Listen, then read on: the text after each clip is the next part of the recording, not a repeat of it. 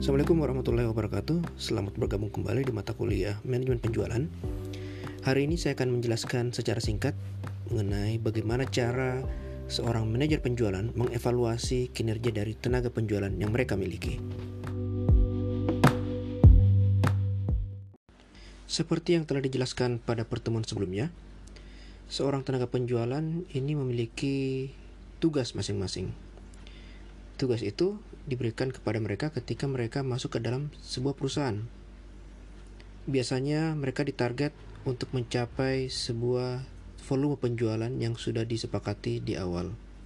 Nah, pada pertemuan kali ini kita akan bahas bagaimana cara mengevaluasi uh, kinerja dari tenaga penjualan tersebut berdasarkan kegiatan mereka atau aktivitas penjualan yang mereka lakukan di lapangan. Adapun tujuan dari kegiatan evaluasi ini adalah yang pertama itu untuk menerima data mengenai semua aktivitas yang dilakukan oleh tenaga penjualan. Seberapa banyak mereka melakukan kegiatan penjualan, kemudian caranya seperti apa, kemudian berapa banyak konsumen baru yang mereka dapatkan dan sebagainya. Nah, berdasarkan data tersebut, maka seorang manajer penjualan ini dapat menentukan di antara sekian banyak tenaga penjualan yang mereka miliki, siapa yang berkinerja baik dan siapa yang tidak. Nah, dari situ manajer penjualan juga bisa menentukan eh, masing-masing kekuatan dan kelemahan yang dimiliki oleh tiap-tiap tenaga penjualan. Jadi ini merupakan sebuah alat evaluasi dari kegiatan kinerja yang dilakukan oleh tenaga penjualan tersebut. Kegiatan evaluasi ini dilakukan bukan tanpa tujuan. Nah, bagi perusahaan, ini bisa dianggap sebagai alat yang efektif untuk melakukan supervisi. Mengapa demikian? Karena kita bisa mencari tahu e, di antara sekian banyak tenaga penjualan yang kita miliki, siapa di antara mereka yang tidak mencapai target mereka, atau siapa di antara mereka yang e, ini kinerjanya di bawah standar, atau siapa di antara mereka yang kinerjanya melebihi standar. Nah, jika ada yang di bawah standar selama beberapa bulan e, aktivitasnya seperti terus, maka manajer penjualan bisa memutuskan kontrak atau e, mem, apa, memecat tenaga penjualan tersebut. Karena jika tenaga penjualan tersebut tetap dipakai oleh penjual, e, perusahaan, sedangkan kinerjanya di bawah standar, maka ini akan menjadi beban bagi perusahaan. Ini akan masuk ke dalam fixed cost dan harus dibayarkan oleh perusahaan meskipun tenaga penjualan tersebut tidak bekerja secara maksimal maka dari situ bisa mengurangi yang namanya biaya pemasaran. Itu manfaat bagi perusahaan. Sementara bagi tenaga penjualan, mereka bisa e, melihat sejauh mana kelemahan mereka dan bagaimana cara mereka meningkatkan kelemahan-kelemahan tersebut, memperbaiki kelemahan-kelemahan tersebut, dan juga mempertahankan kelebihan kelebihan-kelebihan yang mereka miliki. Biasanya ada tenaga penjualan yang setelah beberapa bulan bekerja ini kinerjanya menurun. Bisa ditandai dengan target yang tidak tercapai, kemudian kemampuan atau skill komunikasi yang kurang baik. Maka hal-hal inilah yang bisa dikembangkan oleh tenaga penjual itu sendiri agar ke depannya mereka bisa mencapai target, kemudian bisa menjalin komunikasi yang baik dengan uh, calon pembeli dan sebagainya. Dalam melakukan evaluasi, biasanya sebuah tim yang ditunjuk dari uh, departemen penjualan. Ini terdiri dari empat. Yang pertama itu sales manager atau manajer penjualan itu sendiri, kemudian manajer cabang atau branch manager, kemudian ada product manager, dan yang terakhir sales supervisor. Nah ini paling bawah sales supervisor inilah yang melihat kinerja secara langsung dari tenaga penjualan tersebut berdasarkan data-data di lapangan, berdasarkan uh, kegiatan-kegiatan dilakukan di lapangan yang dia lihat secara langsung, maka inilah menjadi catatan yang diberikan kepada product manager. Dari product manager kemudian disampaikan kepada branch manager bahwa ternyata ada sekian orang di cabang tersebut yang kinerjanya di bawah standar atau ada sejumlah orang di cabang tersebut yang kinerjanya baik. Nah, inilah yang kemudian disampaikan lagi kepada manajer penjualan secara di, uh, di kantor pusat. Nah, di kantor pusat inilah ditentukan nasib dari tenaga-tenaga penjualan tersebut. Apakah yang tidak uh, mencapai target ini diputus kontraknya atau mereka tetap dipertahankan dengan opsi memberikan mereka pelatihan agar ke depannya mereka uh, bisa lebih baik lagi.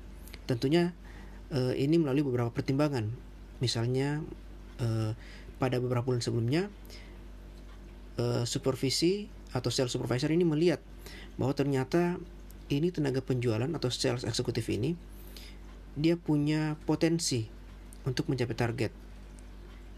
Nah, potensi ini yang mesti dicari oleh supervisi, supervisor, kemudian disampaikan kepada uh, tiga manajer di atasnya, dan kemudian nanti oleh sales manager disampaikan kantor pusat dan akan dibuatkan pelatihan untuk karyawan tersebut.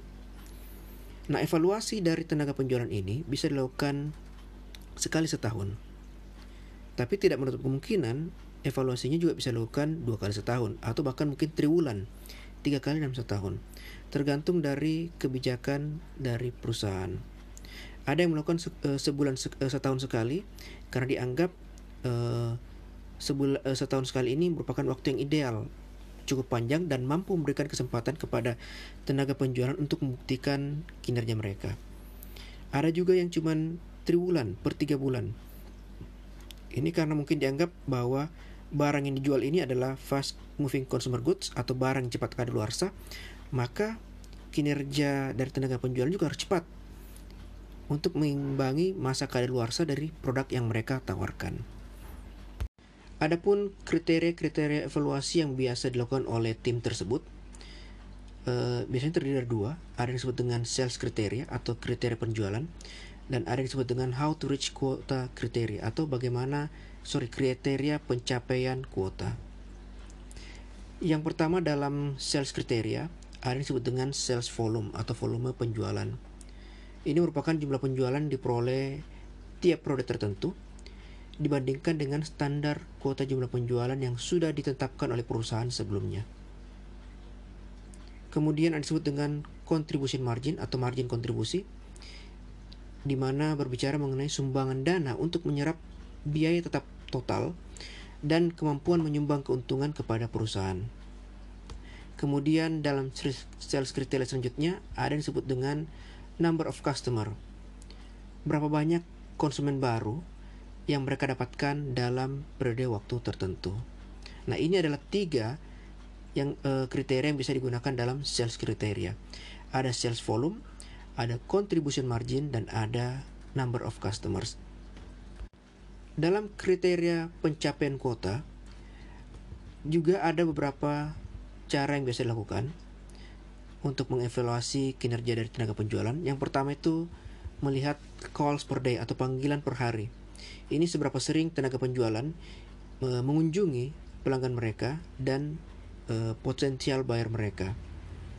Semakin sering jumlah kunjungannya, kemudian itu dibagi dengan jumlah hari kerja efektif maka semakin tinggi rasionya, maka bisa dikatakan dia menca e, berusaha mencapai kuota penjualan. Yang kedua, rasio kunjungan dan, dan jumlah pesa pesanan atau betting average. Di mana untuk mencari e, berdasarkan kriteria ini, itu jumlah pesanan pembelian produk tiap produk tertentu dibagi dengan jumlah kunjungan pelanggan dan calon pembeli periode waktu tertentu. Yang ketiga berbicara mengenai jumlah rata-rata pesanan atau average order size ratio. Yang keempat, jumlah biaya penjualan langsung atau direct selling cost.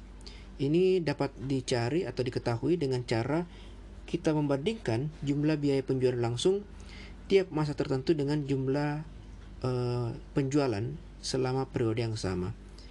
Jadi kita bandingkan jumlah biaya langsung uh, dengan jumlah penjualan selama periode yang berjalan. Kemudian yang kelima ada efisiensi rute kunjungan. Ini dapat kita uh, ketahui dengan membagi jumlah jarak biasanya kita pakai satuan kilometer uh, jumlah jarak perjalanan yang ditempuh tiap hari dengan jumlah pelanggan atau calon pembeli yang dikunjungi tiap hari.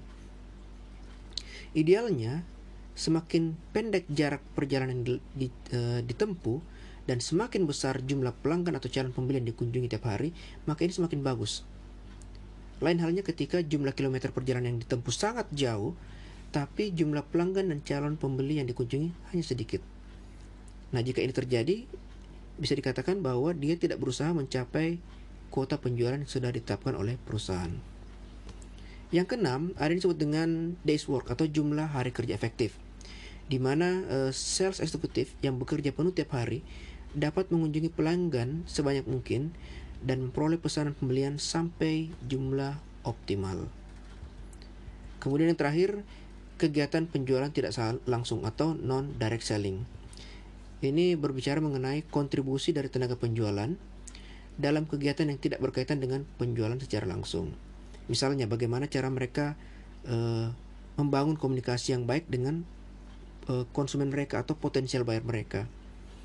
Ataupun misalnya mengecek sudah berapa lama konsumen tersebut tidak melakukan pembelian. Ini bisa dilakukan biasa dilakukan oleh perusahaan-perusahaan di luar negeri. Mereka biasanya mengecek melalui telepon, menanyakan kabar dan sebagainya. Kemudian bisa juga memberikan mereka bonus. Ini untuk menstimulasi agar pelanggan tersebut melakukan pembelian ulang. Nah, dari sekian banyak kriteria-kriteria yang dapat dilakukan untuk mengukur kinerja tenaga penjualan, yang paling bagus adalah kita mengkombinasikan semua cara tersebut. Mengapa kita mengkombinasikan? Karena dengan mengkombinasikan, maka kita bisa mendapatkan hasil yang lebih komprehensif, lebih lengkap. Bisa saja ada tenaga penjualan yang unggul dari sales volume, tapi dia rendah dari segi uh, direct selling cost. Ada juga tenaga penjualan yang direct selling costnya tinggi, tapi sales volume-nya rendah. Maka untuk mencari hal yang paling uh, sorry hasil yang paling optimal, maka kita menggabungkan atau mengkombinasikan semua kriteria-kriteria evaluasi untuk mendapatkan hasil yang paling tepat dalam menilai kinerja tenaga penjualan yang perusahaan miliki.